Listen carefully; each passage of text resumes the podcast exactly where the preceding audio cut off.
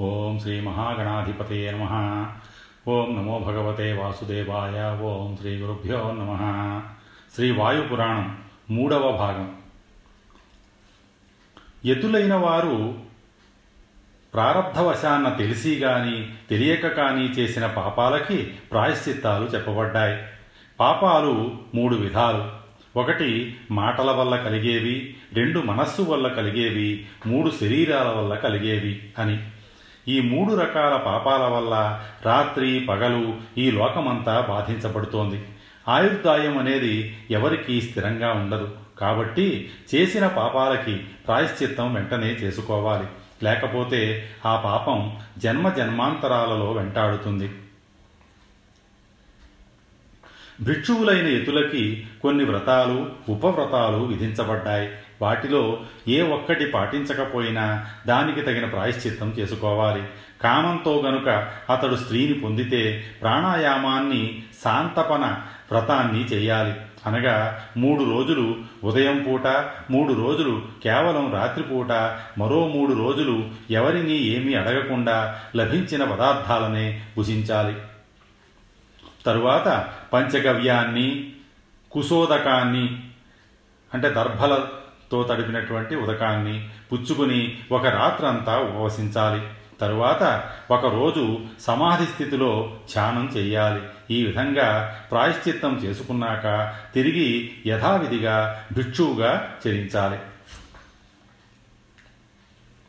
కిటుకులు గల మాటలు అనగా నిందాపూర్వకమైన మాటలు అసభ్యకరమైన మాటలు పెద్దగా ఎవరిని హింసించవు. అయినప్పటికీ అలాంటి ప్రసంగాలని ఎతులు ఎప్పుడూ చెయ్యకూడదు. ఒకవేళ చేస్తే దానివల్ల వచ్చే అధర్మం ఫలం ఒక రోజుకి మించి ఉండదు. భిక్షుహింస అనేది దేవతల చేత మునుల చేత సృష్టించబడి వృద్ధి చెందింది. ఇక ధనం అనేది బహిరంగంగా చరించే ప్రాణం లాంటిది అని భావించకూడదు.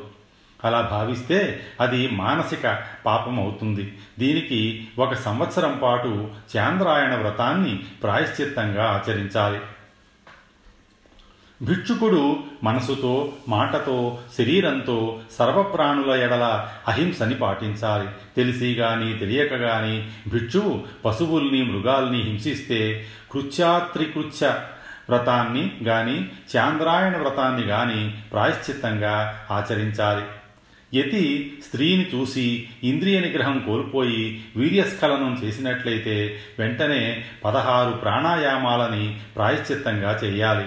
పగటిపూట వీర్యస్ఖలనం చేసిన యతికి మూడు రాత్రులు ఉపవాసం వంద సార్లు ప్రాణాయామం చేయటం ప్రాయశ్చిత్తంగా విధించారు. రాత్రిపూట వీర్యస్ఖలనం చేసిన యతి వెంటనే స్నానం చేసి శుచిగా పన్నెండు ధారణలు అంటే మనసుని ఆత్మ మీద స్థిరంగా ఉంచడం ప్రాయశ్చిత్తంగా చెయ్యాలి. యతి ప్రాణాయామాన్ని ఆచరించడం ద్వారా రజోగుణం లేని శుద్ధ సాత్వికుడిగా మారతాడు. యతులైన వారు కేవలం అన్నాన్ని మద్యాన్ని మాంసాన్ని ఆమశ్రాద్ధ భోజనాన్ని ప్రత్యేకమైన లవణాన్ని తినకూడదు. ఈ నియమాన్ని అతిక్రమించినట్లయితే ప్రాజాపత్య వ్రతం కృచ్ఛ్ర వ్రతం చేయటం ద్వారా ఆ పాపాల నుంచి విముక్తి పొందుతాడు. యతులు నియమాల్ని అతిక్రమించి వాక్కు మనసు శరీరాలతో చేసిన పాపాలకి విషయ పరిజ్ఞానం కలిగిన పండితుల్ని సంప్రదించి వారు నిర్ణయించిన విధంగా ప్రాయశ్చిత్తం చేసుకోవాలి. యతి ఆశ్రమాన్ని స్వీకరించిన వాడు విశుద్ధమైన బుద్ధితో మట్టిని బంగారాన్ని సమానంగా చూస్తూ నిత్యం ధ్యానాది నియమాల్ని ఆచరిస్తున్నట్లయితే అలాంటి యతి శాశ్వతమైనది నాశనం లేనిది స్థిరమైనది అయిన పరమపదాన్ని పొంది పునర్జన్మరహితుడవుతాడు. మరణసూచక అరిష్టాలు. కొన్ని రకాల అరిష్టాలు అవి కనిపించిన వారికి త్వరలో మరణం రాబోతోందని తెలియజేస్తాయి. ఎలాంటి అరిష్టాలు కనపడితే మానవులకి ఎన్ని రోజుల్లో నెలల్లో మృత్యువు సంభవిస్తుందో ఇక్కడ చెప్పడం జరుగుతోంది. ఒకటి. ఆకాశంలో అరుంధతి నక్షత్రాన్ని గాని ధ్రువ నక్షత్రాన్ని గాని చంద్రుడి వెలుగుని గాని రాజమార్గాన్ని గాని చూడలేనివాడు ఒక సంవత్సరం దాటి జీవించడు. రెండు. సూర్యుడు కిరణాలు లేకుండా అగ్నిని కిరణాలతో ఉన్నట్లుగా చూసేవాడు పదకొండు నెలలు దాటి జీవించడు. మూడు. ప్రత్యక్షంగా కానీ కలలో కానీ మూత్రాన్ని పిడకని వెండిని బంగారాన్ని వాంతి చేసుకున్నవాడు పది మాసాలు మాత్రమే జీవిస్తాడు.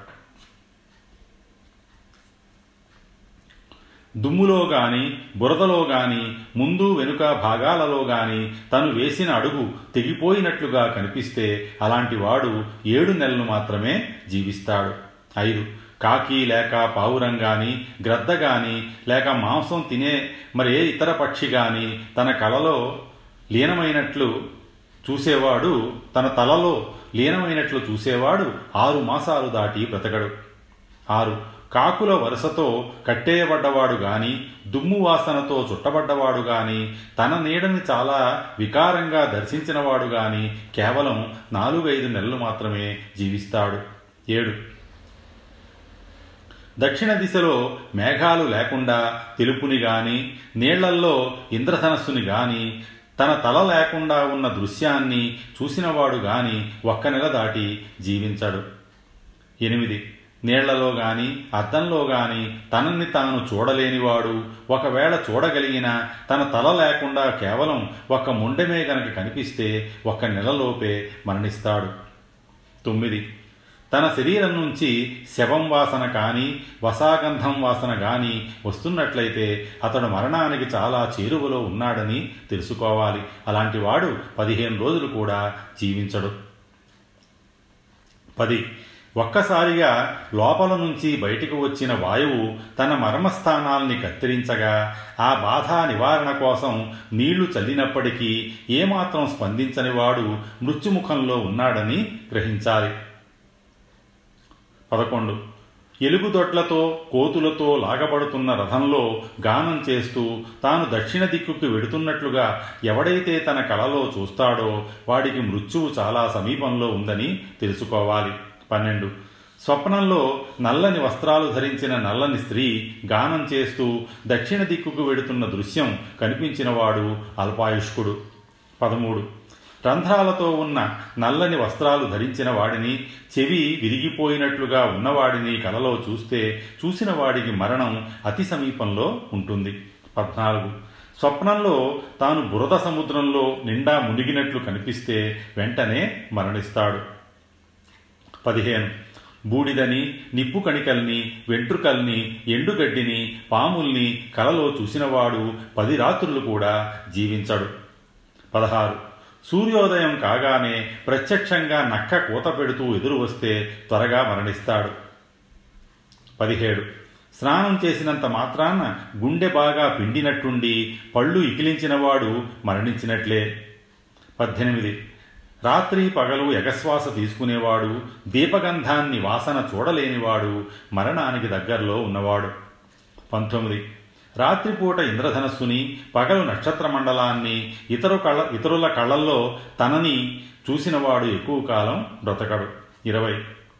ఒక కంటి నుంచి నీరు కారినా చెవులు తమ స్థానం నుంచి జారినా ముక్కు వంకరగా అయిపోయినా అలాంటివాడు చచ్చినట్టే. ఇరవై ఒకటి. వెంట్రుకల్ని విరబోసుకొని పెద్దగా నవ్వుతూ గానం చేస్తూ నాట్యం చేస్తూ దక్షిణ దిక్కుగా వెడుతున్నట్లు స్వప్నంలో చూసినవాడు జీవితాన్ని చాలిస్తాడు. ఇరవై రెండు. స్వప్నంలో తాను ఎక్కిన రథాన్ని ఒంటెలు గాడిదలుగాని గాడిదలు కట్టబడి దక్షిణ దిశకు లాక్కు వెడుతున్నట్లు కనిపిస్తే ఎక్కువ కాలం బ్రతకడు. ఇరవై మూడు. స్వప్నంలో తాను కప్పుకున్న తెల్లటి వస్త్రాన్ని ఎర్రదానిగా నల్లదానిగా చూసేవాడికి మరణం సమీపిస్తుంది. ఈ విధంగా అరిష్టాలు కనుక కళలో కనపడితే ఆ మానవుడు భయపడకుండా దుఃఖించకుండా వెంటనే నిద్రలే నిద్రలేవాలి లేచిన తరువాత తూర్పు లేక ఉత్తర దిశకి బయలుదేరి ఒక మంచి ప్రదేశంలో ఏకాంతంగా కూర్చుని ఉత్తరం లేక తూర్పు ముఖంగా ఉండి ఆచమనాన్ని చేయాలి. తరువాత భక్తిపూర్వకంగా మహేశ్వరుడికి నమస్కరించాలి. స్థిరంగా కూర్చుని ఆ పరమేశ్వరుణ్ణి ధ్యానించాలి తీవ్రంగా ఆయన్నే హృదయంలో ధారణ చేయాలి. తరువాత వంద సార్లు గాని కనీసం ఎనిమిది సార్లు గాని శిరస్సు మీద ధారణ చేయాలి. ఆ తరువాత సమాధి స్థితిలో ఉండి శరీరాన్ని ఓంకారంతో నింపాలి. అలా చేసినవాడు ఓంకారమయుడవుతాడు. అతడు ఎప్పటికీ నశించడు. ఓంకారం విశేషాలు. ఓంకార లక్షణం. ఓంకారం మూడు మాత్రలతో ఉంటుంది. మాత్రలు అంటే అక్షరాలు అని అర్థం. వీటిలో మొదటి మాత్ర విద్యుత్ సంబంధమైనది. రెండో మాత్ర తామసి మూడో మాత్ర నిర్గుణి అని చెప్పబడుతుంది. ఇది గాంధార స్వరంలో పుట్టింది. కాబట్టి దీన్ని గాంధర్వి అని కూడా వ్యవహరిస్తారు. ఈ ఓంకారం మానవుల శిరస్సులో కనబడుతుంది. అది అక్కడి నుంచి బయలుదేరి సంచరిస్తుంది. ఓంకారాన్ని ఉపాసించే యోగి ఓంకార స్వరూపుడైన నాశనం లేనివాడవుతాడు. ప్రణవోధనుశిరోహ్యత్య బ్రహ్మ తల్లక్ష్యముచ్యతే అప్రమత్తేన చేద్వంద్వం. शरवत्तन्मयो भवेत् ओमित्येकाक्षरं ब्रह्म, गुहायां निहितं पदम्। ओमित्येतत्रयो, वेदास्त्रयो, लोकास्त्रयोऽग्नयः। विष्णुक्रमास्त्रयस्त्येते रुक्सामानि यजूंषि च मात्राश्चात्र चतस्रस्तु। विज्ञेयाः परमार्थतः तत्र युक्तस्य यो योगी तपासालोक्यतं व्रजेत्। अकारस् వ్రజేత్ అకారస్త్వక్షరో జ్ఞేయస్త్రిమాత్ర ఇది సంయత మకారస్తు ప్లుతోజ్యేయస్తిమాత్ర ఇది సంయత ఓంకారం ధనస్సు అయితే ఆత్మ బాణం లాంటిది. బ్రహ్మ ఆ బాణానికి లక్ష్యం యోగి అయినవాడు జాగ్రత్తగా ఏకాగ్రతతో ఓంకారం అనే ధనస్సుని ఆత్మ అనే బాణాన్ని ఉపయోగించి పరబ్రహ్మ అనే లక్ష్యాన్ని ఛేదించాలి. ఆ రకంగా యోగి ఆత్మబ్రహ్మను చేరి బ్రహ్మమయుడైపోవాలి. ఓం అనే ఒక అక్షరమే బ్రహ్మ పదార్థం ఆ పదంలో గుహారూపమైన బుద్ధి ఉంచబడింది. ఓం అనేది మూడు లోకాలు మూడు అగ్నులు వామన అవతారాన్ని ధరించిన శ్రీ మహావిష్ణువు మూడు పాదాలుగా చెప్పబడింది. ఇలాంటి ఓంకారానికి నాలుగు మాత్రలుంటాయి. ఓంకారాన్ని యోగం ద్వారా ధారణ చేసిన వ్యక్తి ఓంకార స్వరూపాన్నే పొందుతాడు. ఓంకారంలో ఉన్న మూడు అక్షరాలు ఆ ఉ మా అనేవి. వీటిలో ఆ అనే అక్షరం నాశనం లేని దానిగా తెలుసుకోవాలి. ఊ అనే అక్షరం స్వరితంగా చెప్పబడింది. ఇలా మూడు లోకాలతో కూడుకున్న ఓంకారానికి శిరస్సు స్వర్గం. అది అంతా భువనాంతం అనగా బ్రహ్మస్థానం. ఓంకారానికి మాత్రాస్థానం రుద్రలోకమైతే మాత్రలు లేనిది శివస్థానం. ఓం ఈ ఓంకారాన్ని యోగులు నిత్యం ఉపాసిస్తూ ఉంటారు. ధ్యానం మీద ఆసక్తి ఉన్నవారెవరైనా శాశ్వత పదం కావాలని కోరుకుంటే ఆ మాత్రమైన అనగా మాత్రలు లేని ఓంకారాక్షరాన్ని నిత్యం ఉపాసించాలి. ఓంకారంలో హ్రస్వమాత్ర మొదటిది రెండోది దీర్ఘమాత్ర మూడోది ప్లుతమాత్ర. ఆత్మలో ఇంద్రియాలని మనస్సుని బుద్ధిని ఎప్పుడూ నిలిపి ధ్యానం చేస్తూ ఎనిమిది మాత్రలు గలదానిగా ఓంకారాన్ని మనస్సులో విన్నవాడు సత్ఫలితాన్ని పొందుతాడు. ఓంకారంలో ఒక్క మాత్రని మాత్రమే ధ్యానం చేసినా చాలు అతడు వంద సంవత్సరాలు అశ్వమేధయాగం చేసిన ఫలితం పొందుతాడు. ఇత్యేతదక్షరం బ్రహ్మ ఓంకార సంగీతం ఎస్తు వేదయతే సమ్యక్ తథా ధ్యాయతి తథా పునః సంసార సముత్సుజ్య ముక్తబంధన అచలం నిర్గుణం స్థానం శివం ప్రాప్నోత్య సంశయ ఓంకారాన్ని అక్షర పరబ్రహ్మగా తెలిసినవాడు లేదా ఓంకారాన్ని పరబ్రహ్మగా భావించి ధ్యానించినవాడు సంసార చక్రబంధనాల నుంచి విడిపోయి నిర్గుణ స్థానమైన శివుడిని చేరుకుంటాడు. రుద్ర నమస్కారం. నమో లోకేశ్వరాయ సంకల్ప కల్పగ్రహణాయ మహాంతముపతిష్టతే తద్వోహితం యద్బ్రహ్మణే నమ. సర్వత్ర స్థానివే నిర్గుణాయ. సంభక్తయోగీశ్వరాయ చ. పుష్కరపర్ణహాద్భిద్వశుద్ధమివ బ్రహ్మముపతిష్ఠేత్స విత్రం పవిత్రాణం పవిత్రం పవిత్రేణ. పరిపూరితేన పవిత్రేణ హ్రస్వదీర్ఘప్లుతమితి. తదేతమోంకార మ శబ్దం స్పర్శ మరూప మర సమగంధం పర్యుపాసీత అవిద్యేశ వాయనమో యోగీశ్వరాయేతి చ. ఏన జౌరుగ్రా పృథివీ చ. దృఢాయేన స్వస్థనితం ఏన నాకస్తయేరంతరిక్షమివే వరీయసో.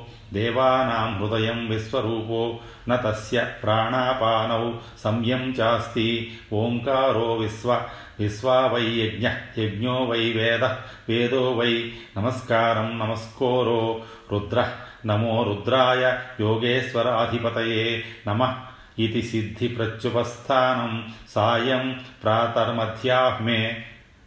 నమ ఇది సర్వకామఫలో రుద్ర యథా వృంతాన్ యదా వృంతాత్ ఫలం పక్వం పవనేన మీరితం నమస్కారేణ రుద్రస్య తథా పాపం ప్రణశ్యతి. ఈ విధంగా యోగీశ్వరుడైన రుద్రుడికి నమస్కరించాలి. ఎందుకంటే ఆయన సర్వకాల ఫలప్రదుడు గనక. బాగా పక్వమైన పండు గాలి వల్ల తొడిమ నుంచి క్రింద పడుతుంది. అలాగే రుద్రుడికి నమస్కరించినందువల్ల పాపం నశిస్తుంది. కేవలం రుద్ర నమస్కారం వల్లనే సర్వధర్మాల ఫలం లభిస్తుంది. ఇతర దేవతల నమస్కారం వల్ల అలాంటి ఫలం లభించదు. కనుక యోగి అయినవాడు మధ్యాహ్నం ఉదయం మధ్యాహ్నం సాయంత్ర సమయాల్లో పరమేశ్వరుణ్ణి ఉప ఉపాసించాలి. మహేశ్వర అవతారం.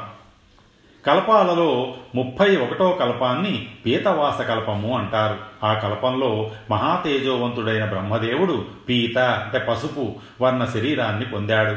ఆయనకి ఒకసారి పుత్రుడు కావాలని కోరిక కలిగింది. వెంటనే పుత్రుడు కోసం ధ్యానం చేయడం ప్రారంభించాడు. కొంత సమయానికి బ్రహ్మకి పసుపు వస్త్రాలు ధరించిన కుమారుడు ఉదయించాడు. ఆ పుత్రుడు పసుపు రంగు శరీరంతో పసుపు రంగు మాలలు పసుపు రంగు యజ్ఞోపవేతం పసుపు తలపాగాని ధరించి మహాభుజాలతో విరాజిల్లుతున్నాడు. ప్రభువుగా కనిపిస్తున్న ఆ లోకేశ్వరుణ్ణి చూసి బ్రహ్మదేవుడు మనస్సులోనే ఆ పరమేశ్వరుడికి నమస్కరించాడు. తరువాత బ్రహ్మదేవుడు తిరిగి ధ్యానం చేశాడు. అప్పుడు ఆ ధ్యానం నుంచి పరాస్వరూపిణి అయిన మహేశ్వరిని విశిష్ట రూపంతో ఉన్న గోవుగా దర్శించాడు. ఆ గోవుకి నాలుగు పాదాలు నాలుగు ముఖాలు నాలుగు నోర్లు నాలుగు కొమ్ములు నాలుగు కోరలు నాలుగు స్తనాలు నాలుగు చేతులు ఉన్నాయి. ఆ మహేశ్వరి ముప్పై రెండు లోకాలతో కూడుకుని ఉంది. అందుకే ఆమె సర్వాధికారిణిగా ఈశ్వరిగా మారిపోయింది. సకల దేవతల చేత నమస్కరించబడినవాడు గొప్ప తేజస్సుతో వెలిగిపోయేవాడు అయిన ఆ మహాదేవుడు మహేశ్వరిగా జన్మించిన ఆ మహాదేవిని చూసి తిరిగి ఇలా అన్నాడు దేవి నా దగ్గరకు రా అని చాలా మృదువుగా పిలిచాడు. మహేశ్వరుడు పిలుపు విన్న మహేశ్వరి కూడా ఆయనకి నమస్కరించి చాలా ఎత్తుగా లేచి నిలుచుంది. ఆమె ఎలా లేచి విశ్వమంతా వ్యాపించి జగత్తునంతా వశం చేసుకుంది. అప్పుడు బ్రహ్మదేవుడు లోకహితం కోసం మహేశ్వరిని పిలిచి నీవు రుద్రుడికి భార్యవికా? అని అడిగాడు. ఆమె ఆనందంగా అందుకు అంగీకరించి రుద్రుణ్ణి చేరి రుద్రాణిగా విఖ్యాతి పొందింది. మహాదేవుడైన మహేశ్వరుడు రుద్రాణిని చేపట్టిన తరువాత బ్రహ్మ కోసం తిరిగి తన దివ్యయోగాన్ని స్మరించాడు. అలా స్మరించి ఐశ్వర్యాన్ని జ్ఞాన సంపదని వైరాగ్యాన్ని ఆ బ్రహ్మకి ఇచ్చాడు. ఆ తరువాత మహేశ్వరుడు ఒక్కసారి భయంకరంగా అట్టహాసం చేశాడు. ఆ ఆయన అట్టహాసం నుంచి అన్ని వైపులా వెలుగులు వెదజల్లే కుమారులు జన్మించారు. అలా జన్మించిన వారంతా కూడా పసుపు పచ్చని మాలలు వస్త్రాలు ధరించి పసుపు గంధాల్ని ఒంటి మీద పూసుకున్నారు. వారికి పసుపు రంగు తలపాగాలున్నాయి. పచ్చని ముఖం వెంట్రుకలు కూడా పచ్చనివే. వారంతా అమిత తేజోవంతులు యోగాత్ములు లోకహితం కోసం శుచిగా స్నానం చేశారు. ఆ కుమారులందరూ ధర్మబలం యోగబలం ఉండి దీర్ఘసత్రయాగం చేస్తున్న ఋషుల దగ్గరికి వెళ్ళి వారికి నిజమైన యోగాన్ని ఉపదేశించి ఆ తరువాత రుద్రాత్ముడైన ఈశ్వరుడి శరీరంలోకి ప్రవేశించారు. ఆ విధంగా పసుపు పచ్చటి రంగులో ఉండే కలపం పరిసమాప్తమైపోయింది. ఆ తరువాత వరుసగా శితకల్పం విశ్వరూపకల్పం ఆవిర్భవించాయి. ఆయా కల్పాలలో మహేశ్వరుడు వివిధ రూపాల్లో అవతరించాడు. పరమేశ్వరుడి అవతారాన్ని చూసి చూసి ఎంతో ఆనందించిన బ్రహ్మదేవుడు ఆయన్నిలా అడిగాడు. భగవాన్ దేవ భగవాన్ దేవదేవేశ విశ్వరూపీ మహేశ్వర ఇహ మాస్తవ మహాదేవ తనవో లోకవందితా విశ్వరూప మహాసత్వ కస్మిన్ కాలే మహాభుజ కస్యాం వాయుగం వాయుగసంభూతాం ద్రక్ష్యంతి త్వాం ద్విజాతయ కేన వా తత్స్వయోగేన ధ్యానయోగేన కేన వా తనవస్తే మహాదేవ శక్త్యా ద్రష్టుం ద్విజాతిభి. ఓ భగవాన్ మహాదేవ దేవదేవ విశ్వరూపుడవైన ఓ మహేశ్వర నీ దివ్య శరీరాలన్నీ లోకబంధితాలైనాయి ప్రభు. ఓ మహాసత్వస్వరూప మహాబాహు ద్విజులైన వారు నిన్ను ఏ యుగ సంభూతితో చూడగలరు? మానవులు ఏ తత్వయోగంతో ఏ ధ్యాన యోగంతో నీ దివ్య శరీరాన్ని దర్శించగలరు? తపసా వై యోగేన దాన ధర్మ ఫలేన వా నీర్థ ఫలయోగన క్రతుభిర్వా సదక్షిణై నవేదాధ్యాపనైర్వాపిన చిత్తేన నివేదనై శక్యోహం మానుష్టైర్ద్రష్టుం ఋతే ధ్యానాత్ పరం సహి నహి ప్రజాపతి తపస్సు చేత గాని యోగం చేత గాని దాన ధర్మ ఫలం చేత గాని తీర్థయాత్రలు చేసినందువల్ల గాని దక్షిణలతో కూడిన యజ్ఞయాగాలు చేసినందువల్ల గాని వేదాలు చదివినందువల్ల గాని హృదయ సమర్పణ చేసినందువల్ల గాని నేను మనుషులకి కనపడను. కేవలం ధ్యానం వల్ల మాత్రమే వారికి దర్శనమిస్తాం అని బదులిచ్చాడు పరమేశ్వరుడు. స్వస్తి శ్రీ ఉమామహేశ్వర పరబ్రహ్మ అర్పణమస్తు